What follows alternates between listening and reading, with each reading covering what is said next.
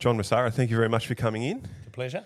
Um, so let's let's talk about Saturday. You're out at the track on Saturday. I wasn't. I was in the John Messara stand at home. Oh, beautiful. Yeah, Yeah. and uh, I enjoyed every minute of it. Yeah, it was it was a wonderful day. Yeah, it was a, it was a it was a day. big day for Arrowfield Stallions. You must be very excited about Militarize. Yeah, very excited about him. Uh, it doesn't surprise me because I've been telling people that um, is going to come very strong in the next year or two or three. Yep. Uh, I I trace the quality of mares that go to these horses, Mm-hmm. and uh, I knew that there was some terrific mares going to him, and that he. We know he can get them because he had five Group One winners in his first two seasons, Yeah. and all those mares came thereafter. Yes. And so they're now, they've produced horses that are now about to race. So it's nothing that I wasn't expecting, but it's always a thrill if you can produce a Group 1 winner. So I, let's quickly watch Militarize on Saturday. My comment would be he's won right out of the box. He was super impressive. Yeah. Um, here we go. So China Horse Club colours, white cap, launching into it now. There's a bit of doubts at sort of 300, 400, maybe he wasn't going to get there, but this is the most impressive part here where he really hits the line. Um, yeah, impressive. Yeah, very much. I was listening to Ronnie Duffy on Sunday morning. He th- thinks he's a Cox Plate horse, three-year-old Cox Plate. You wouldn't disagree? No, he, he looks to be. Uh, he seems to be good enough against his own age at the moment. Uh, and, you know, a good three year old can take on a Cox plate. Yeah, yeah. So it's going to be very interesting if they go that way. And so you guys, everyone talks about Chris Waller that he got the Triple Crown of racing, but I haven't heard anyone say that Arrowfield got the Triple Crown as well. No, we poor old breeders just get forgotten, unfortunately, but that's the way it goes. And what did you think about Shinzo in the Golden Slipper? Oh, I'm proud of him too. Yeah. Uh, we get as much joy out of those horses winning, even though we don't own them, Yes. because we've been involved in some way with the breeding. So we get a, an enormous thrill for the people that have bought them and the people that own them now. And uh, it's great for our stallions. And uh, no, it's it was fantastic. The triple crown uh, of two year olds, uh, one stud. Good effort, I think. yeah, Uh, no, very- incredible, very- very incredible. it, very proud and there's no possible way that he'd come onto the market to be sold as a stallion, right? They just. I don't think so. No. I think they're very excited about him, and so they should be. Yeah, yeah, awesome. All right, so why don't we let's go back and sort of talk about the the building of Arrowfield, and this um, podcast is based on the horses that built Arrowfield.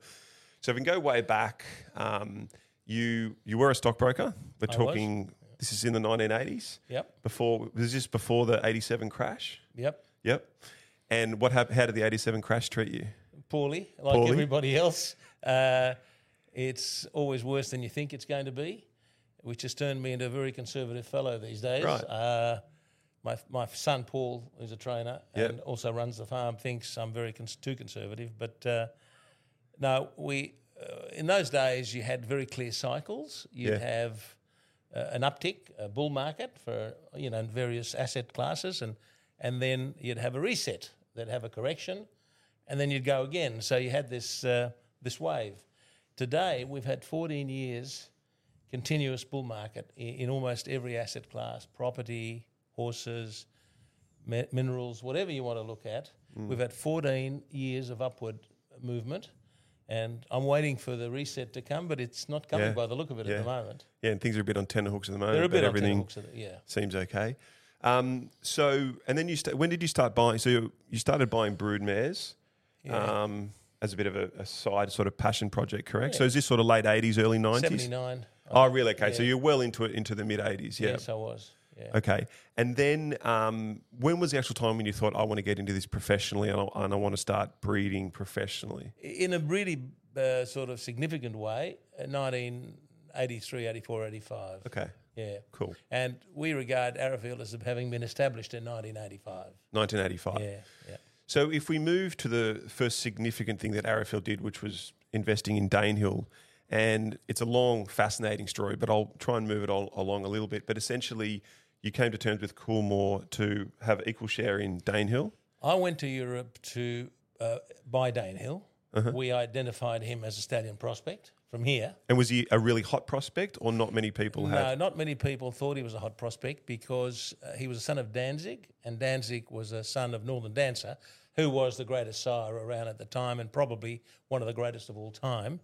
And we knew that we couldn't afford to buy a son of Northern Dancer, so we thought, well, we'll try and buy a grandson.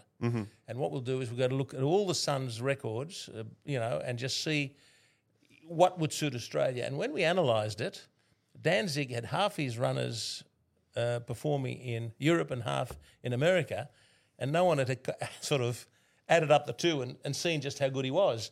Uh, he liked grass. He was a sprinter essentially, although bred in America. He was a sprinter that liked grass, and uh, he was a champion three-year-old sprinter of uh, Europe. You know, after we, just after we, before we bought him actually. Yeah. So, um, well, we identified him as a target, and when he won his Group One, the Ladbroke Sprint Cup, we flew over to negotiate the purchase. We'd been in touch with the owners, and while I was there, Robert Sangster, who I knew well, and uh, said you must go and see Coolmore Stud because they're doing interesting things over there, and you're doing interesting things over here. You might be able to get together and perhaps shuttle horses. Were they starting out as well, or had they No, been well established? More established than I was. Uh, and it was a powerful concern, and we were only sort of fledgling at that Mm. time. So I did, I did what he suggested, and uh, in the middle of these negotiations, I slipped across to Ireland and uh, met up with uh, the people at Coolmore, Mm. and uh, we talked about shuttling to each other in the future, etc. And the last thing that happened was uh, John Magnier, the owner, part owner at the time, but owner since, said, "Are you looking at anything at the moment?" And I thought to myself, I didn't have a long time to think. I thought to myself, will I tell him or won't I tell him? I thought, yeah, I might as well tell him. I mean, we're going to be honest with each other if we might if we might do some business in the in the future. So I said, know, I'm looking at a horse called Danehill.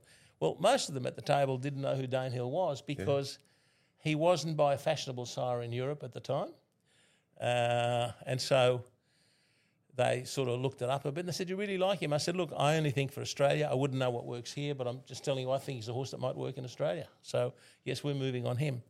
And then they rang up and said, Well, we wouldn't mind coming in with you. Yeah. And that's how the thing was established. Yeah. Um, And so, had you actually already bought a bought him in his I, entirety? we hadn't, so Right. we then together negotiated the purchase. Yep. Probably cost us a bit more because they were involved because they're known to have The- the Coolmore funds. I was a tax, little yeah. Aussie battler, so Yeah. I wasn't known over there.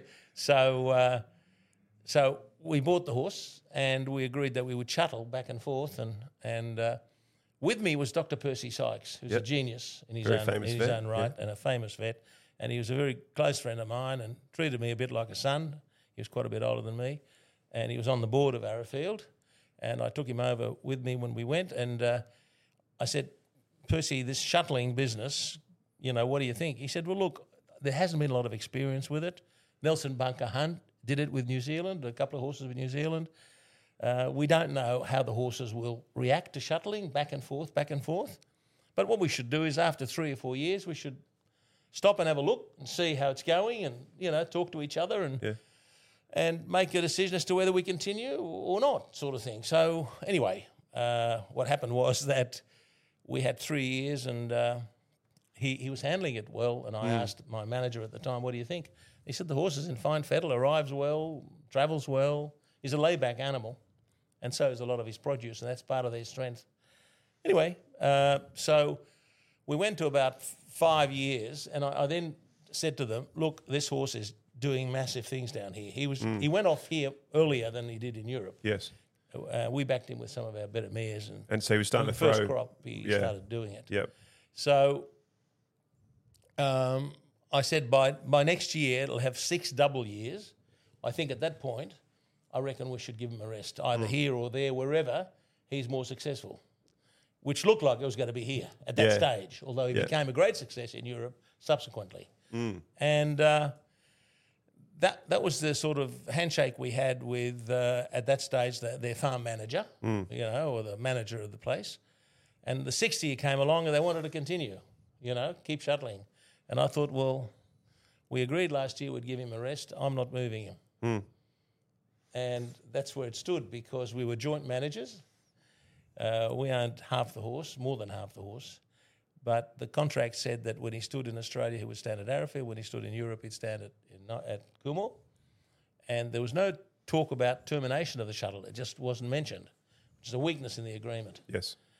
Uh, anyway, cut a long story short, uh, we got into a dispute over it. I just wanted to take the safe road. Um, they thought there was no reason to, and uh, so we ended up having to come do a private auction to get through it. I remember on Christmas Eve, Jack Ingham rang me, the late Jack Ingham. And he said, "Oh, Johnny, this is causing a real ripple here. You know, we don't want to get this on the international newspapers that there's a fight between an Australian farm and a European farm. See if you can sort it out, mate. You know." And Yeah. uh, you know, I, I like Jack a lot, and uh, you know, I was close to him, and I thought, oh, you know, the pressure's coming on. I'll see if I can work this out. And came out with this idea, which is a mad idea, that we should have a Dutch auction. You know, And, and just a Dutch auction is a good and idea. John Magnier is one of the richest men in the world, Yeah. right? So you're yeah, Yeah. you say let's And take let's take on the richest man in the world in a Dutch auction, okay? yeah, and never get into a Dutch auction unless you've got more money than the other guy. Yeah. Okay, that's that's a that's another rule that I've learned, which I haven't had to use. Take note, everyone. So uh, anyway, we used uh, Sir Laurence Street, who was you know uh, a, an eminent uh, judge, um, as a sort of middleman, and we paid him a fee. And at the end of it, he said, "Gee, I wish I'd have charged on a percentage basis. I'd have got a very big earn out of this." But Sir Laurence sat in the middle, and we each had a room in his rooms, and we each bid according to a plan that Sir Laurence came up with. And they got to what had happened is before that, uh, Sir Laurence said, "You must both tell me your financial capacity in terms of this auction. No credit. No credit allowed here. I want to know that it's going to get settled."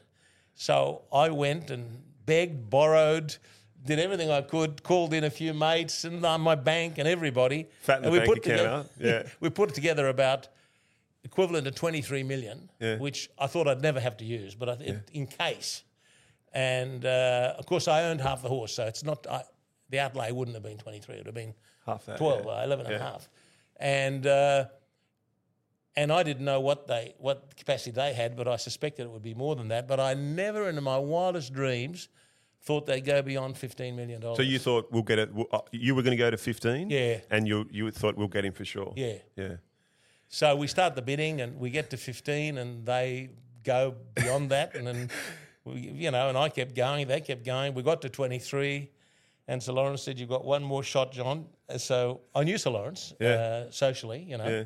So, so we put in one more bid, and then they came straight back on top of it, Wow. and I was out of cash, And that was out it. of gas, and so uh, the the game was over. He was, in my mind, uh, he was one of the most important things to happen to me. Hmm. We'd done all the work, all the, all the work, the desktop study had all been done in Sydney, and we'd come up with the idea, and it was heart wrenching to Hmm. let him go because from day one, well, first crop he got his he got a golden slipper winner, Danzero. Second crop, another golden slipper Flying winner, Spur. with Flying Spur, yeah. and we'd bred them all, and oh, it was just honestly, it was a treasure trove for us as a breeder, and. Uh, So you would have been incredibly downcast, I presume. well, I walked back to back to the Arrowfield office from from Sir Laurence uh, Street's rooms, which I think were in Macquarie Street, if my memory serves me right. And I said, I said, we've lost the Holy Grail here. Right. And they all said, John, we're going to have all this cash. Think of what we could do with it. I said, we've lost the Holy Grail. We're not bankers, we're breeders, and we've lost the Holy Grail. And I turned out to be right because Yeah. the horse went on to do fantastic things Yeah. uh, in Australia and then in Europe. They sort of cottoned onto it in Europe, Mm. and he did brilliantly in Europe, but he died early. Yeah. Yeah. Yeah. Which, maybe maybe had something to do with the shuttling. We don't know. Who knows? But Yeah. uh, it was bad luck for them that he did die early, but they did very well out of it. And Yeah. uh, I it was a turning point in my life. Rich, I thought, you know what? This might be a this might be a sign that I should get out here. Uh, that's how shattered I was. Really? Wow. Yeah, and there was a, f- a few months while I thought that way, and then I thought, no, I'm gonna, I'm gonna, no, I'm not going to cop this. I'm Yeah. going to fight back. And I took the view that if he was going to be the dominant stallion that I thought he was going to be, then his sons could probably be stallion Yes. prospects too. I would go about collecting his best two or three sons, early sons, Hmm. and that's that. Kind then that's how I bought back into Danzero, and I secured Flying Spur, Hmm. uh, and ultimately Redoute's Choice. Yeah. I followed that that path, Yeah. and I think I think all the sort of uh, sadness uh, and regret has passed because we've been able to fight back and, uh, you know, uh, survive without him. Yeah.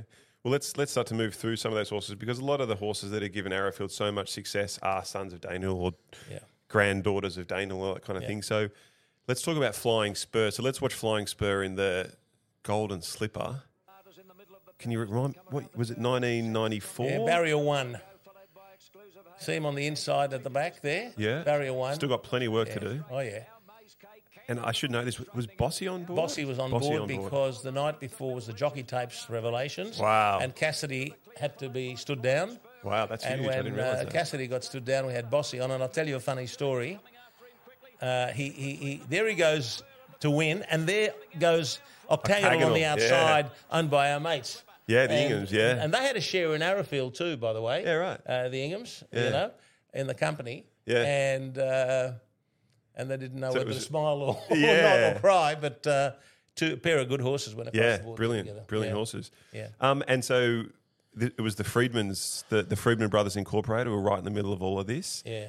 This is probably when they were at their peak or onto their peak. We've Yeah. had Richard Freedman in for a podcast, and he talks very fondly of these days. Yeah. Um, and so, did you? Was he? Um, did Arrowfield all, always own Flying Spur, or did you? I'll tell you what happened.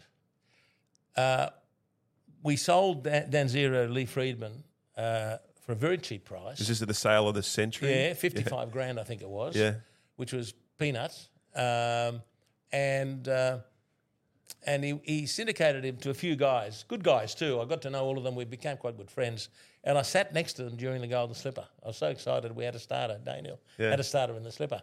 And the horse won. And I said, look, guys, I've got to, I'm going to stand this horse. Come on, I'll have to buy him. So I, uh, I bought the horse uh, for a big multiple of fifty-five thousand dollars, but he was now a different item. He'd won the slipper, Yeah. and that was great. A year later, I've got this great colt, Flying Spur, who I'd been watching at the farm since he was a foal. Tremendously uh, athletic, masculine, oh, good sort, great sort, alert, really king of the paddock sort of thing. And I thought to myself, you know what I should do? I should ring those guys up and say to them, they should buy this. They had mm. last year's winner. And if they do buy it, I'll go in with them. Right. I'll, I'll, we'll have a piece of it. Mm. So I, I met, met with them at Double Bay, at a coffee shop at Double Bay, I'll, I'll never forget. And I said, now look, you guys, you, you've done brilliantly out of the first. This one now is a beauty. Yeah. I'm telling you, you should buy it. What do you think it's going to cost? I said, it's going to cost 150, 160, And it, 170. was- it was going through the ring at, the, at Yeah, going through the ring Yeah. a couple of days later, a few days later. And they said, oh, gee. yeah, it's three times the last one. I said, but mate, the You- you got a golden the slipper stallion winner, Yeah, yeah. we've got a winner here. Anyway, they decided that the last, you know, before the sale, that they wouldn't. So I thought, you know what I'll do? I'm going to get a team of people together. So I rang around, got a few friends together, and I said, Lee, if you buy this horse, I can put him away. And by the way, my wife will have 10% of it, 11% of it, Hmm. and Arrowfield will have 20 or something percent of it as well. But the rest of it, I've got people that'll take the lot. Great. Yeah. So what do you want me to pay? I said, oh, it's 160, 180. It's, it's going to be about that price. That's what I thought at the time. Anyway, paid something around there. Yeah. And so I had then secured that horse into Yeah. the future as a stallion prospect Yeah. because I had my own friends in there Yes. and uh, Arrowfield had 20 or 25%, if I remember. Yeah. So that's what happened. Yeah. Yeah. Great. Now, uh, and from there on, we had a bit of fun. Um, before the big days came, the horse was hard to handle because he was very uh, robust, a bit headstrong, you know, type, sort of boss of the paddock.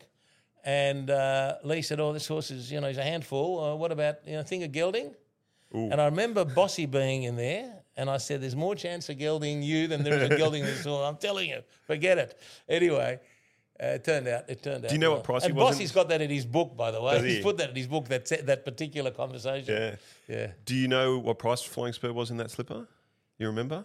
I'm thinking around 15s. Yeah. So it wasn't. It wasn't in the market. Yeah, no. no. it wasn't in the market because he was out for a spell, and he'd been looked at uh, three or four weeks before the slipper, and he looked so good. Hmm. Lee said, "I think we can bring this horse back. Yeah. Give him a trial and run him in the slipper." and uh, that's that's what that's what we did. Well, he went. So it was a, it was a very successful stallion. Did he win a, a premier? He won a sires premiership one year, didn't he? Flying Spur, did he? Uh, Flying Spur, yeah, Yeah, did win a yeah. sires premiership, and he was a good a good stallion, um, very very good stallion. Um, yeah, no, he turned out to be a good stallion, and colts and fillies, he was good. Yeah.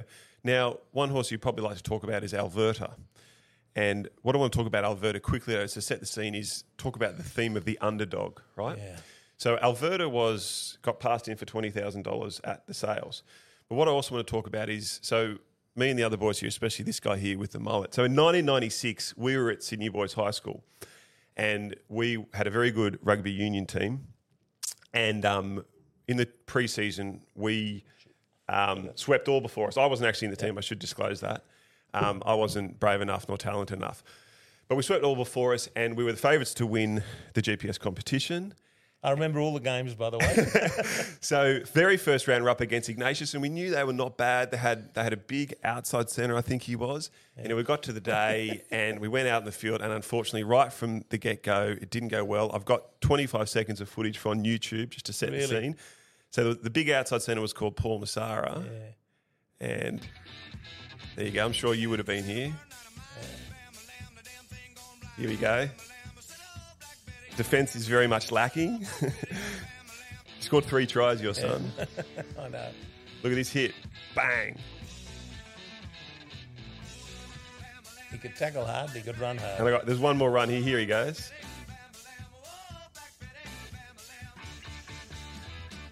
And they, yeah, that was it. They, they smashed us, and that was the end of our title dreams. And you guys went on to win it. Yeah, And you, uh, unbeaten for the season. and you, I've met you in the past, and you said that one of your sporting highlights was watching that team that year win.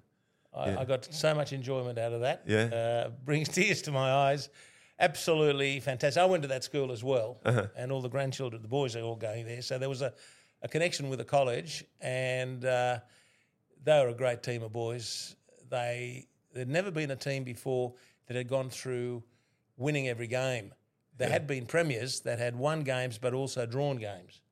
This team, I think, was the team, team of the century. You know, they Yeah. never had as good a team as that. Yeah. Every player was outstanding in his own position. Yeah. And gee, they were hard to beat. Yeah. And they had a great spirit, uh, good coaching, and the whole thing. Uh, that video with is with my compliments. I got a bloke to video every game. Did you? Yeah.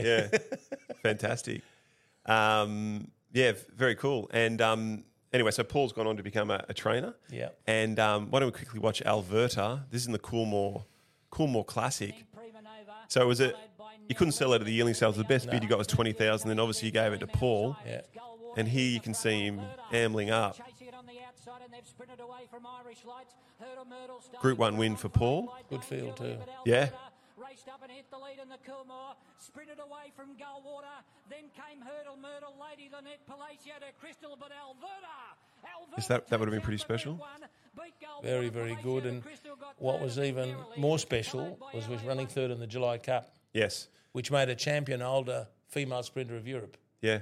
How about Yeah. that? Yeah. Passed in, couldn't give her away. Yeah. Tried like hell to sell it after the sale. Yeah. And people said, "Oh, mate, you know, front legs and this, that, and the other." They found any, every reason not to buy her. Yeah. But she turned out. She did a great job with it, Paul. It turned Yeah. out to be a good filly. Yeah, fantastic. So that was a bit of fun. I thought you'd enjoy that.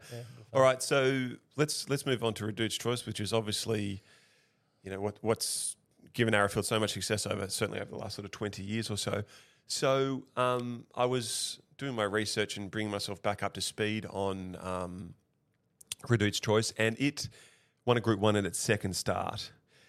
My first question is, how much did you know about Redoute's Choice before it, it had even raced? I, I knew a fair bit. I'll Yeah. tell you why.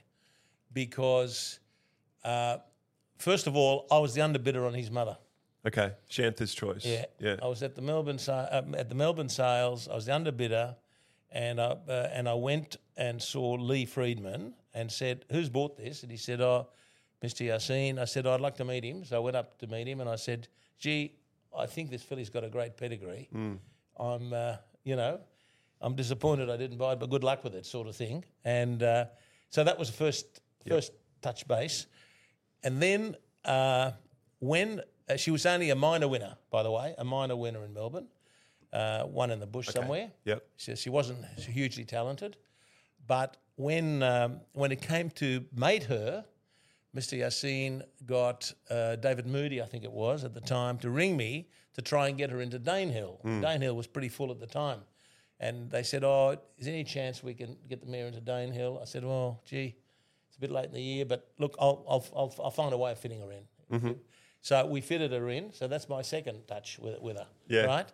Uh, so I felt I felt involved. Whether I wasn't involved, but I felt involved. Yeah. And uh, and then when uh, it came out to race in a listed race a week before the Blue Diamond, I was so impressed with its performance. What a tough animal it was.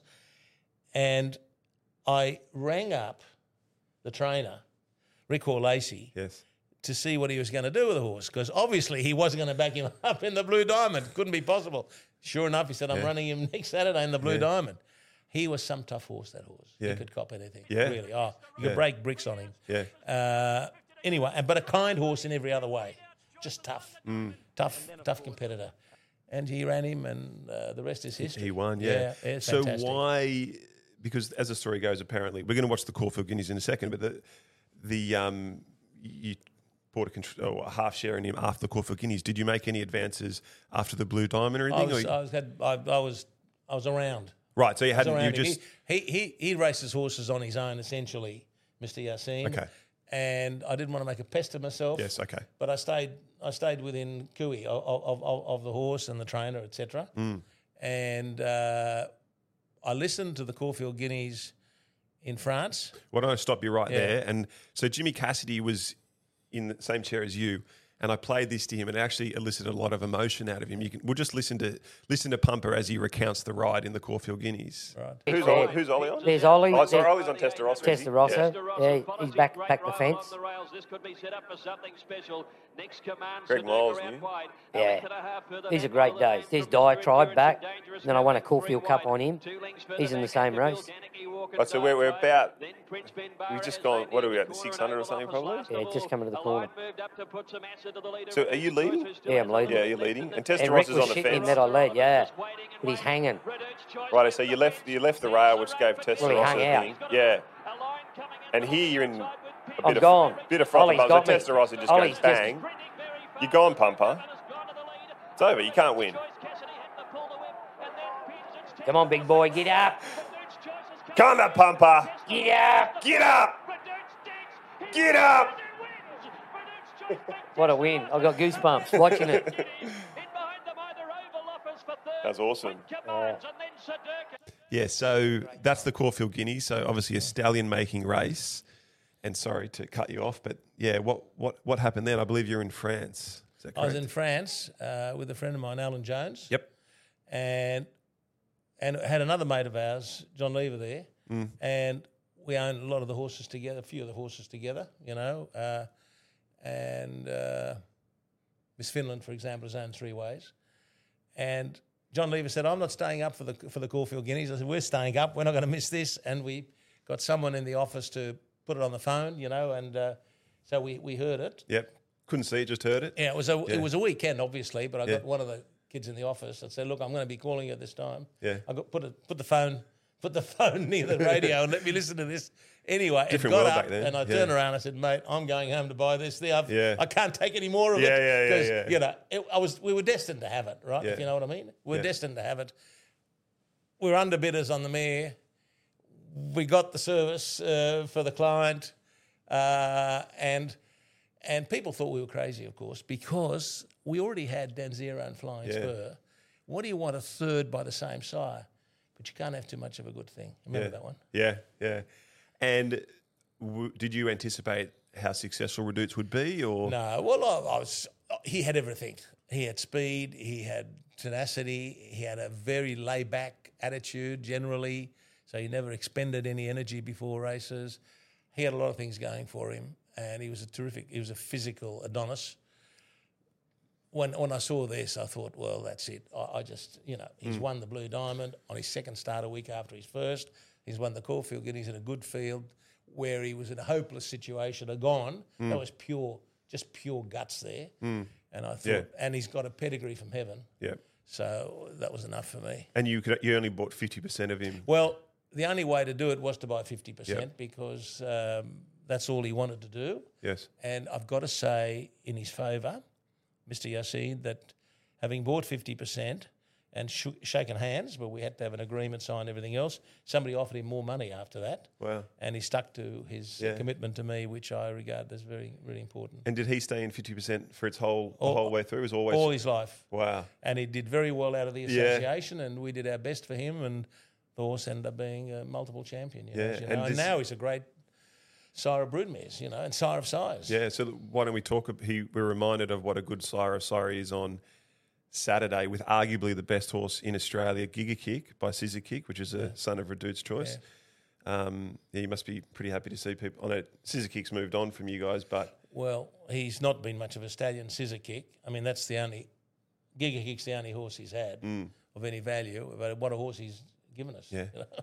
quick quick question: If you could own I Wish I Win or um, Giga Kick, just for racing purposes, which they probably are, which would too hard a question to answer? hard, hard question. Yeah. But I'd probably stick with Giga Kick because uh, he's a young fella on the on the make, and I think he'll continue to improve. Another question: um, If you owned Animo, would you be sending him to Royal, Royal Ascot? Oh well, it's not my, my job to tell gonna sit on the fence? best racing uh, operation in, in the world and, and Australia how to run their business. Okay, so No. you, yeah, you don't want to answer that one. I Fair would, I. I would, uh, you know, everyone's got views on those things, but uh, he's a great horse. He's done really well. Yeah. Uh, you'd love to see Australian horses take on the Europeans, but you've also got to be sensible about future stud duties and that sort of thing. So Mm. they'll, I'm sure they'll make the right decision. Yeah. Um, all right, let's move to one of the best horses that Redoute's Choice produced, Miss Finland. Obviously, a, a, a very special horse to you. Um, so I read that you said it was the horse that you just had to have or you had to keep. Yeah. Why don't we let's quickly watch? This is in her winning your race, the Arrowfield um, Stakes. Tuesday Joy, they're a very good horse.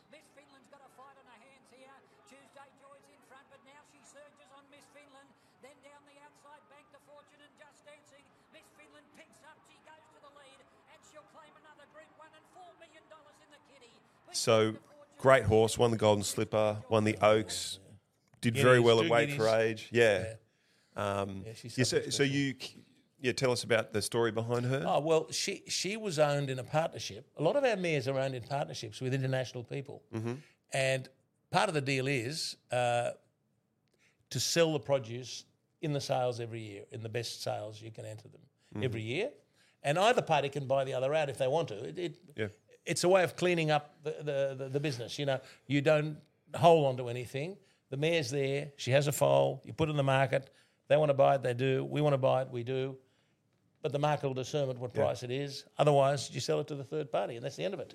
And most of them get sold to third parties. This one was a bit special because she had uh, the most extravagant walk you've ever seen. And we go a little bit on the walk, on the action. And she had a, a great pedigree. And uh, she was by the right stallion. And I, I was sitting in the stand with uh, behind the auctioneer with my two mates that uh, that we race a few horses with, and I said, "Look, I'm going to have to buy this." Yeah. they said, "Oh, if you think you want," I said, "I'm going to have to buy it. I don't care what it fetches. We Yeah. have to buy it." Yeah. And I think I can't remember. I think it fetched I think 400 maybe? 450, Yeah. 450 or something Yeah. like that. Which was and a fair Redu- bit of money Redoute's at the Choice time. was just starting to boom then, wasn't it? Had a lot of good horses, so you had to pay a bit for it. We yeah. paid a bit for it. Yeah. um, and and the rest is history because I rang David Hayes and I said, "You're coming back to Australia from from Hong Kong. I got the horse that'll make you, tongue in cheek, of course. Yeah. I've got the horse that'll make you.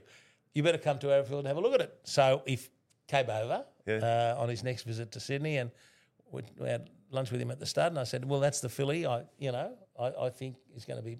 Could be very good. Uh, do you want her? Oh, yeah, I'll, I'll have her. Thank you very much. Yeah. And I've always pulled his leg that we got him back in business up Yeah, here on his, his- as soon as he returned from Hong Kong. And um, he did a fantastic job with her uh, to win the Golden Slipper and the 2500 metre Hmm. VRC Oaks within a six months period. Were you on Seven course for the period or were you on it was? course for the VRC Oaks? Oh, yeah. I Yeah. didn't miss any of her races. and that's when Flemington was at its peak. It was it was really busy back then, Oh, wasn't yeah. it? that was something else. Uh, Singo was certain he was going to win with, with his mare, and it was a you know Yeah. we were jibing each other, so it was a bit of fun. But uh, she she was something very special. Mm. And she's been a Group One producer now. She's produced a good daughter who herself is producing stakes horses. Yeah. now. And is she is she still producing Miss Finland or is she getting a bit old now? And and I love her so much. I called the last one. We haven't ever we've never sold a daughter. Uh-huh. There's no point. We're breeders. Yeah. We've got to keep a daughter of Yeah. those sort of uh, cornerstone mares. So we've never sold a, a daughter, and this particular daughter that she now uh, is a two-year-old of this year, we've called Miracle of Love. Okay. Lovely. Miracle of Love. uh, that's because we love her so much, Yeah. the mother. And uh, and Paul's going to train her. She's by Dundeel. Beautiful. And hasn't had a start yet though. No, she's a baby, and being a Dundeel, we probably won't push her. Fillies want a bit more time. The Colts. Yeah. Yeah. So let's move on to Snitzel. So Snitzel's an interesting one um, because you probably had to get in there and fight to get this one. Yeah. So once again, when when did Snitzel come on your radar? Well, he he he won or placed in a lot of good races, and in some cases where he got, you know, I thought he was unfairly treated. So that you know he, he got beaten a couple of times where I thought he could have won. So he was on the radar as a Yeah. very fast, Yes. very very fast son of Redoute's, you know. Yeah. Uh, and uh, and um, so when he won his Group One, which Yeah. is kind of what you need to do today to attract other customers, you might send all your own mares. If a horse hasn't won a Group One, but you believe in it, you'll back it yourself. But you may not get third party mares. So winning a Group One is a help from the marketing point of view. Yeah. But I Should we- thought he was a good enough horse anyway. I can show that this is the Oakleigh plate he won. Yeah, There's a great the field Oakleigh Plate, behind him, yeah. and he just goes to the lead. And Yeah, I was there that day here. because it was Blue Diamond Day. And it was an absolute bog that day, by the way. Virage de Fortune, good horse. Michael Sullivan owned it, didn't he? Takeover. Yeah, but it was really heavy track. Yeah. Then Takeover Target proprietor and what's the mile? Snitzel So going did this this 100 sprung you into action, did it? This it, it, it, Yeah. it has to win a Group One, doesn't it? You can't you can't take him to start if I'd they been don't. talking to Gerald Ryan, the trainer, about it for a little while, Yep. you know, and uh, I then approached uh, the owner. Which was Dam- Damien Flower owned Damien it. Yeah. Flower at the time, yeah. Got him going in racing. Yeah, and uh, paid him a, a, a good price. Yeah. Uh, I think we bought 50 and we subsequently, he chose to sell more and more equity as time Mm-hmm. went on and we either bought it or put it with in the hands of other friends and Mm. investors. And so we've ended up with, you know, the majority of the equity Mm. over time. And that's that's worked out really well. He's been a great stallion. He's won four championships now. Yeah. And he's a perennial. He just keeps on doing it, doesn't it? And when Redoutes passed away, he became the king of Arrowfield, obviously. Yeah, yeah, Yeah. yeah. And yeah, side that can't do better than Sire Golden Slipper winner this. No, it was This lovely. carnival yeah, just gone? Yeah. Um, I'm very high on Shinzo. I think he's really impressive. Just the way he's lightly raced and coming up. I can't wait to see him in the spring. Yeah, yeah. like I- I'd love to see them run him in an Everest, but I don't know if that'll happen. Yeah, it's hard to tell, isn't it? He, he- he's uh, they've saved him for, for the spring by not continuing with him, and I think that's probably a good Yeah. thing. Probably Yeah. a good thing, you know. Yeah.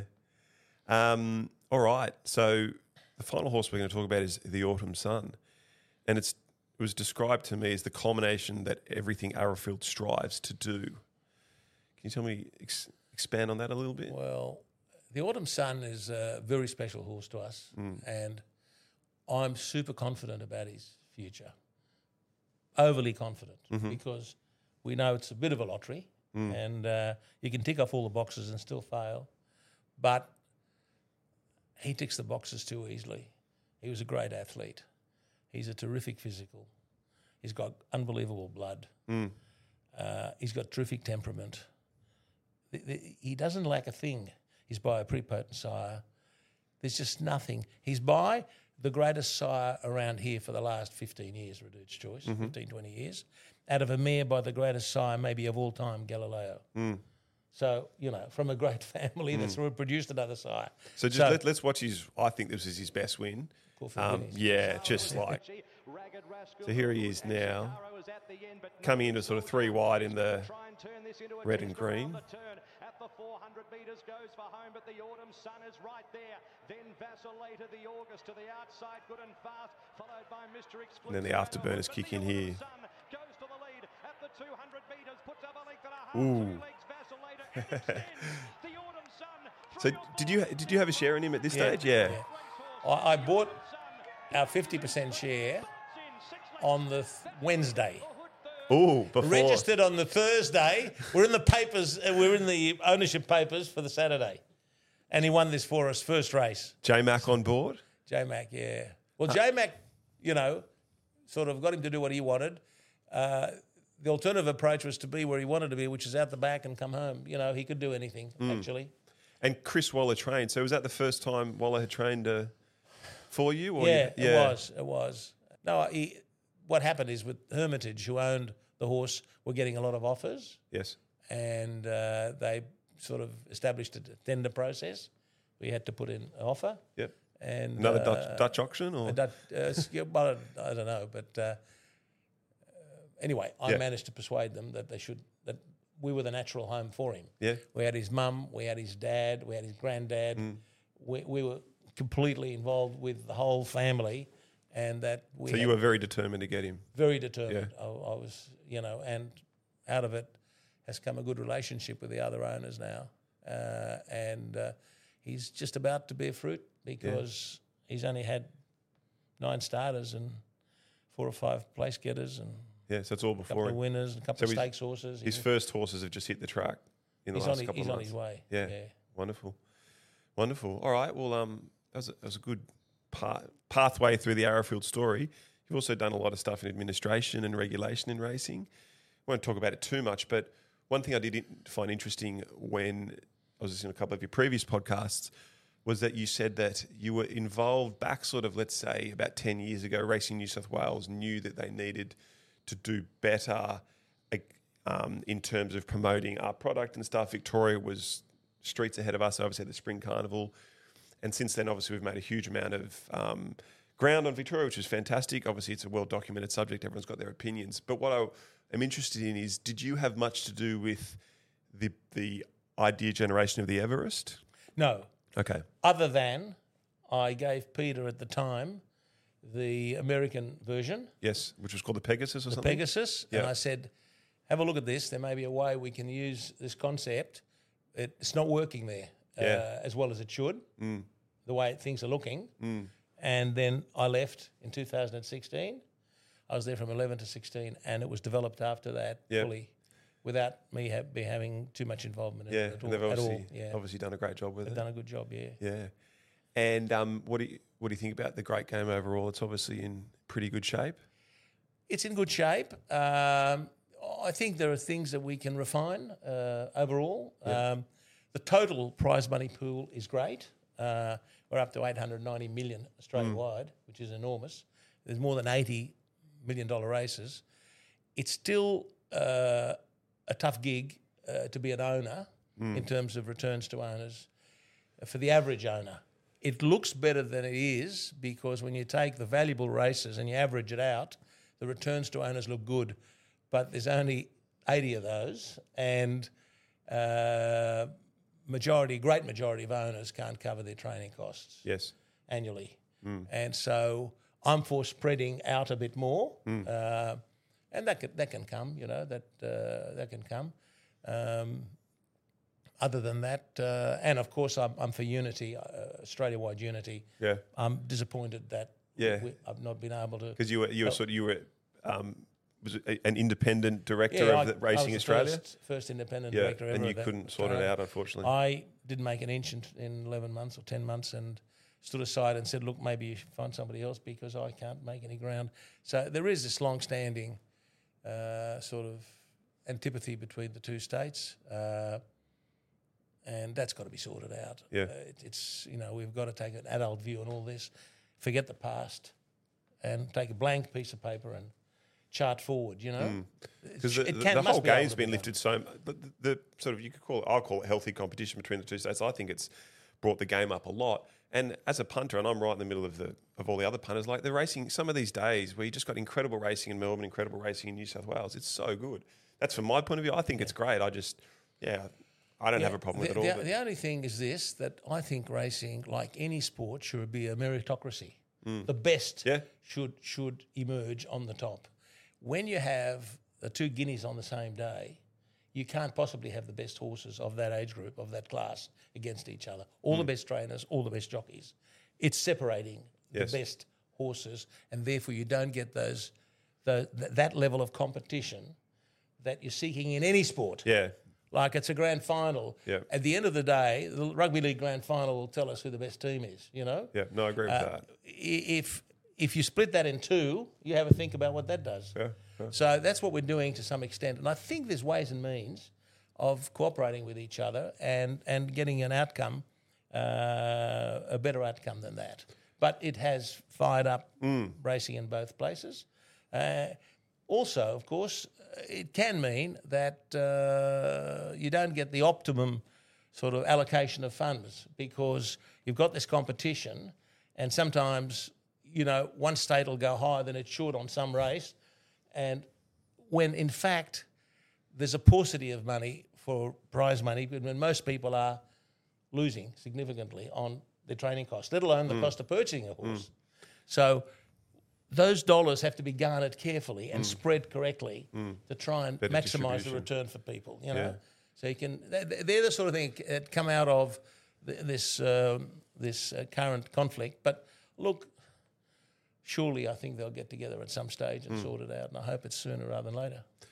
Um, I'm deep in the world of punters, and often I see punters say that breed the breeding industry sh- should pay more by way of a stallion tax or things like that. What would be your response to that well, kind of stuff? that's a crazy uh, story because if you're a punter, or if you're if you're in any other uh, sector of the industry, you would know that the breeders and the owners make the biggest investment, Hmm. and the sixty percent of the sorry sixty percent of the uh, horses are owned by breeders.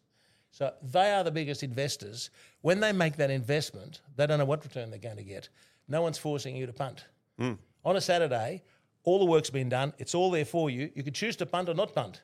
But we have to build farms, paddocks, buildings. There are billions of dollars invested in both breeding and racing the horses. And the returns, I can tell you, are not much better than bank interest. Mm. Yeah, it's Trust me. yeah, and some of the biggest punters in Australia at the yearling sales, which was just a couple of weeks ago. I mean, they bet pretty big at the yearling sales, buying horses. A lot of money goes down, and often they're losing bets. So And they're owners. So the owners and breeders, and quite often they're the same party. Mm. As I say, 61% of horses are owned or are owned by breeders. Mm.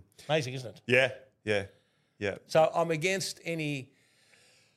I'm against any uh, punishment of breeders in terms of financial punishment. I'm talking about because it's a falsity to think that it, actually the returns are very high. Yeah. Overall, they're not. You get the odd one where you get a, a million dollar horse sold or two million dollar horse hmm. sold. But if you didn't have that, I mean, you'd give up just hmm. about because hmm. the returns are very low. Spread over the investment you've got to make. Does it happen a bit that some of the biggest studs in the world will go in and buy, spend up on their own stallions as a bit of a re- reward system for, for breeders and stuff to keep those big prices coming in? Does that? In the marketplace, Yeah. yearlings, Yeah, colts? like- yeah, like you yeah, see the they, big- they go in. Of course yeah, they do. And as a as a sort of a, a Well, bit of a payback. Also, they're securing a fu- potentially a future Sure. stallion in the process. Yeah. They're not going to tear up that money. They're buying sons of, etc., in the hope that that horse will Mm. will will will turn into a stallion himself. You know, Mm. Um, I'm I'm I'll be looking at the moment for sons of Dundeel and sons of uh, Autumn Sun, Mm. believing that they'll be the future stallions around the place, and I'd like to have a stake. And is Arrowfield as active as ever, or like trying to find the next Snitzel and next Redoute's choice? We are. We're not strong in the market for yearlings, uh, Yep. colts, yearling colts. Uh, the view we've taken in the last few years is we'll let someone make a colt into a champion, and then we'll pay the premium that we have to pay to get the horse, Yeah. rather than Yeah. spread ourselves into the marketplace as well. But we're always looking worldwide for, Yeah. the, for the next stallion. We're doing a lot of a lot of study, a lot of research to see if we can turn one up. Because the idea is to buy a horse out of a market that other people aren't looking into. Yeah. So we're doing that all the time. Yeah. They're hard to find.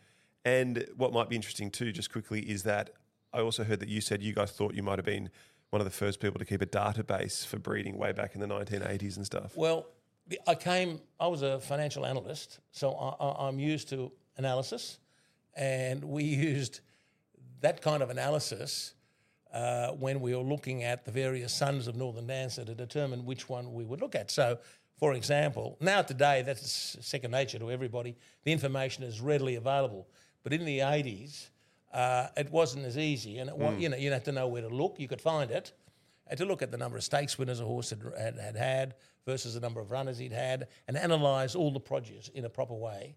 And we did that. And that's how we arrived at Danzig and ultimately hmm. Danehill. Hmm. It was a desktop analysis, a desktop study, as you might do if you're looking at a company before you actually go out and meet the executives and see whether you like the company. You, you, you, you know, you, you say, look, I like this industry. I'm going to look at all the companies in the industry. I'll analyse their balance sheets, their P&Ls, their activities, their history, and then I'll go out and meet the people if, if there's one that I'm particularly interested in. And that's exactly the way we treated the analysis on on uh, on Danehill. And is statistics and analysis a huge part of breeding now? Is it? It is very Yeah. much so, Yeah. and I, they mean a lot to me. Yes. I like to see.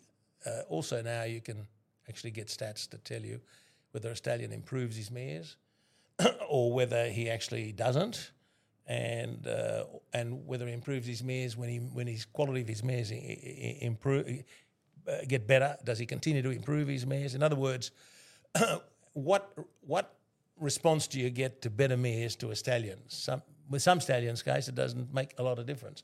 In other horses, it makes a huge difference. Yeah. Uh, and these are the sort of nuances that you're looking for to to pluck out, fish out a horse that you might that nobody else has maybe seen. Yeah.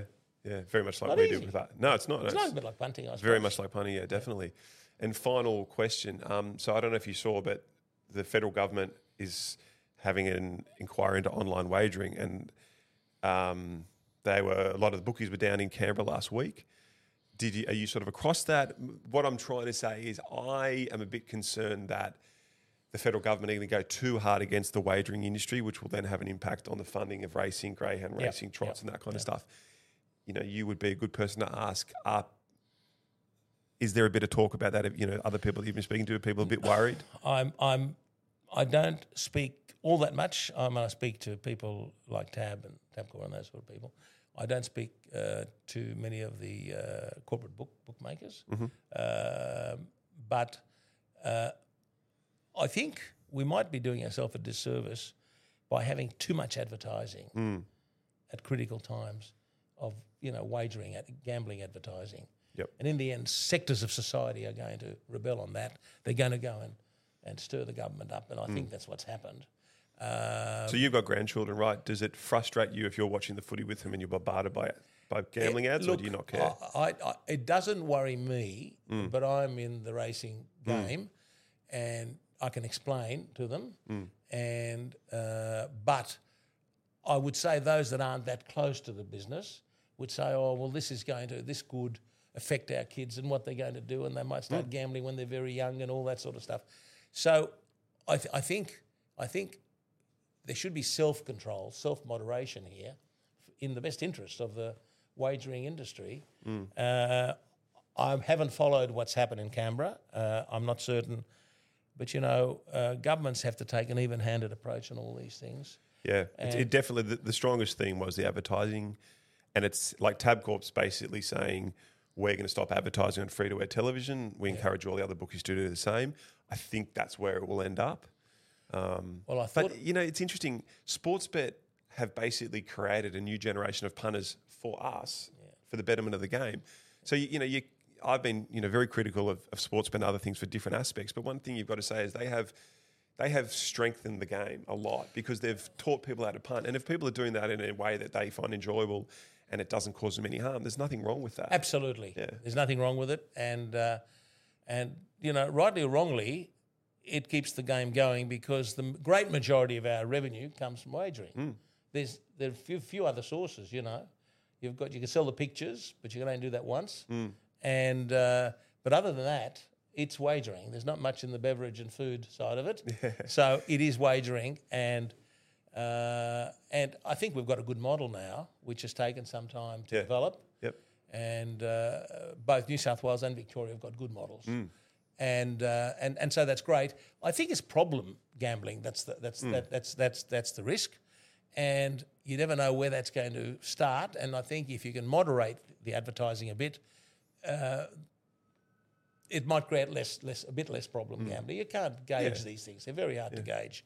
So, but I do think that uh, if you're watching sport, it's just continual barrage at the moment. I don't think that's in their interests. You Mm, know, I, I, and I, by the way, I don't think they'll lose much ground if they reduce it either, because Yeah. I think, you know, Yeah. uh, the product is so good now. There are so many varieties of bets you can do, and they make it as, as Mm. fun as fun as they can. Uh, and the information flow is great. You know, you can research anything you want now Mm. from a punting point of view. So all that's good. Moderation, I think, of Yeah. the advertising is is probably where we're going to end up. Mm. I mean, I found it ridiculous the other day where someone said you're going to start losing money after every ad. I saw this little thing saying Yeah. you are you're going to begin to lose money or Yeah. something. I couldn't Yeah. believe it. What's the point of having an ad and then saying that? Yeah, I, I dislike it as well, but it's here to stay. I just, yeah. I think it's it's too much, but Yeah. So I think moderation, I think, is called for and probably not a bad thing if you look across society, you know? very good. So um, to finish up, you've had a very successful business career and career in racing. What are some of the sort of ideals that you have led to that? If you can just sort of share a bit of wisdom with us. Well, um, I've, what I've learned, I've learned from studying others and taught by others. So uh, I think I've tried to be very, very straight in all my transactions. Yeah. Uh, people know that if I shake hands, that's will happen. You know, uh, that that's one important thing. Uh, and I think for me, it determines whether I'm going to do business with some party or not. Mm-hmm. And I've only got to have something happen that is not right in that way, and that was the, it's Gone the end forever, of it. Gone yeah. forever for me. So uh, that's the first thing. I think uh, integrity is the first thing, but that's in every business, in every in everything you do. The second thing is that uh, the value of research uh, in a in an industry like ours where research is useful but not final. It's not determinate because you're dealing with a gen- genetic lottery to some extent. But the va- I found the value of research enormous and uh, and uh, learning what to draw from the stats that you that you develop, learning what to draw from those, understanding what to draw from those. Um, these are the two kind of things that are, and of course, at the end of the day, you, you talk, you, you named this interview the horses that made Arrowfield. I'd have named it the people that made Arrowfield. Of course, yeah. Because at the end of the day, uh, you need people to manage and select those horses and and and and uh, raise them. Uh, horses can't do it on their own, and if you haven't got the right people and you haven't got that team spirit, you've got nothing. Mm. Awesome. Great way to finish. Thank you very much. It was Pleasure. fantastic. Everyone will really enjoyed it. Good. Well done. Thank, you.